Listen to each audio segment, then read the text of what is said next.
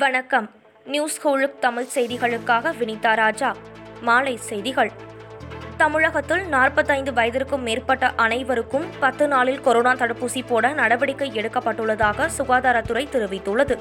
இதுவரை நாற்பத்தோரு லட்சத்து எழுபத்து இரண்டாயிரத்து தொள்ளாயிரத்து அறுபத்து மூன்று பேருக்கு தடுப்பூசி போடப்பட்டுள்ளதாகவும் தமிழகம் முழுவதும் நடைபெறும் தடுப்பூசி திருவிழாவையொட்டி அனைத்து இடங்களுக்கும் சுகாதார பணியாளர்கள் நேரடியாக சென்று தடுப்பூசிகளை போட்டு வருவதாகவும் தமிழக பொது சுகாதாரத்துறை இயக்குனர் டி எஸ் செல்வ விநாயகம் தெரிவித்துள்ளார்.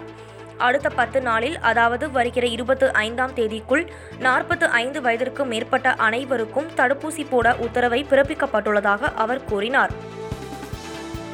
கொரோனா அச்சுறுத்தல் காரணமாக பஞ்சாப் ஒடிசா குஜராத்தில் பத்து மற்றும் பனிரெண்டாம் வகுப்பு தேர்வுகள் ரத்து செய்யப்பட்டுள்ளன. கொரோனா பாதிப்பை ஆய்வு செய்து புதிய தேதி பின்னர் அறிவிக்கப்படும் என முதலமைச்சர் அலுவலகம் அறிவித்துள்ளது. சென்னையில் கொரோனா பாதிப்பு அதிகரித்து வரும் சூழலில் பனிரெண்டாயிரம் படுக்கை வசதிகளுடன் கூடிய சிகிச்சை மையங்கள் தயார் நிலையில் இருப்பதாக மாநகராட்சி தெரிவித்துள்ளது. அத்திப்பட்டு வீட்டு வசதி வாரிய குடியிருப்பில் நான்காயிரத்து ஐநூறு படுக்கைகளும் அண்ணா பல்கலைக்கழகத்தில் ஆயிரத்து ஐநூறு படுக்கை வசதிகளும் சென்னை பல்கலைக்கழகத்தில் தொள்ளாயிரம் படுக்கை வசதிகளும் தயார் நிலையில் வைக்கப்பட்டுள்ளன. அதேபோல் ஐஐடியில் எண்ணூற்று இருபது படுக்கை வசதிகளும் சென்ட் ஜோசப் பொறியியல் கல்லூரியில் எழுநூறு படுக்கைகளுடன் கூடிய கொரோனா சிகிச்சை மையங்கள் அமைக்கப்பட்டுள்ளன. தமிழகத்தில் கொரோனா பரவலின் இரண்டாவது அலை வேகமாக பரவி வரும் சூழலில் கூடுதலாக கொரோனா தடுப்பூசி வழங்க வலியுறுத்தி மத்திய அரசுக்கு தமிழக அரசு கடிதம் அனுப்பியுள்ளது. கூடுதலாக பதினைந்து லட்சம் கோவிஷீல்டு தடுப்பூசிகளும் ஐந்து லட்சம் கோவாக்சின் தடுப்பூசிகளும் வழங்க கோரிக்கை விடுக்கப்பட்டுள்ளது. தமிழகத்தில் கொரோனா வேகமெடுத்துள்ள நிலையில் பிளஸ் டூ தேர்வை ஒத்திவைக்கலாமா அல்லது திட்டமிட்டபடி நடத்தலாமா என ஆலோசனை நடத்தப்பட்டு வருகிறது. மே ஐந்தாம் தேதி பிளஸ் டூ பொதுத் தேர்வு தொடங்க உள்ள நிலையில் கொரோனா இரண்டாவது அலை தீவிரமாகியுள்ளது.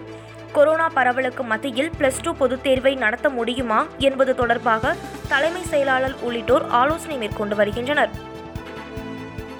கொரோனா நோயாளிகளுக்கு பயன்படும் வகையில் மகாராஷ்டிராவுக்கு நூறு டன் ஆக்சிஜனை இலவசமாக வழங்குவதாக ரிலையன்ஸ் நிறுவனம் அறிவித்துள்ளது.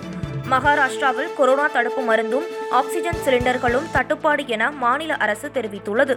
தேவையான மருந்துகளையும் ஆக்சிஜன் சிலிண்டர்களையும் வழங்கி உதவ வேண்டும் என கோரி பிரதமர் மோடிக்கு முதலமைச்சர் உத்தவ் தாக்கரே கடிதம் எழுதியுள்ளார்.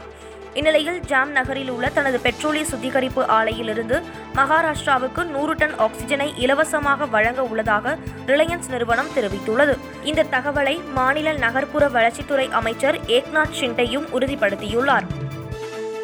செம்மஞ்சேரி காவல் நிலையம் நீர்நிலையில் கட்டப்பட்டிருப்பது நிரூபிக்கப்பட்டால் அதனை இடிக்க உத்தரவிட நேரிடும் என சென்னை உயர்நீதிமன்றம் தெரிவித்துள்ளது.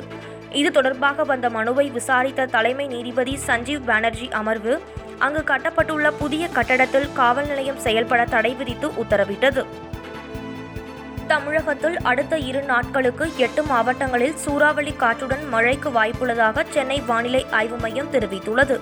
தமிழகத்தில் அடுத்த இரு நாட்களுக்கு ஒரு சில மாவட்டங்களில் கனமழை பெய்யும் என்றும் அதற்கு அடுத்த மூன்று நாட்களுக்கு மழை நீடிக்கும் என்றும் சென்னை வானிலை ஆய்வு மையம் கூறியுள்ளது. இத்துடன் இந்த செய்தி தொகுப்பு நிறைவடைந்தது. நன்றி வணக்கம்.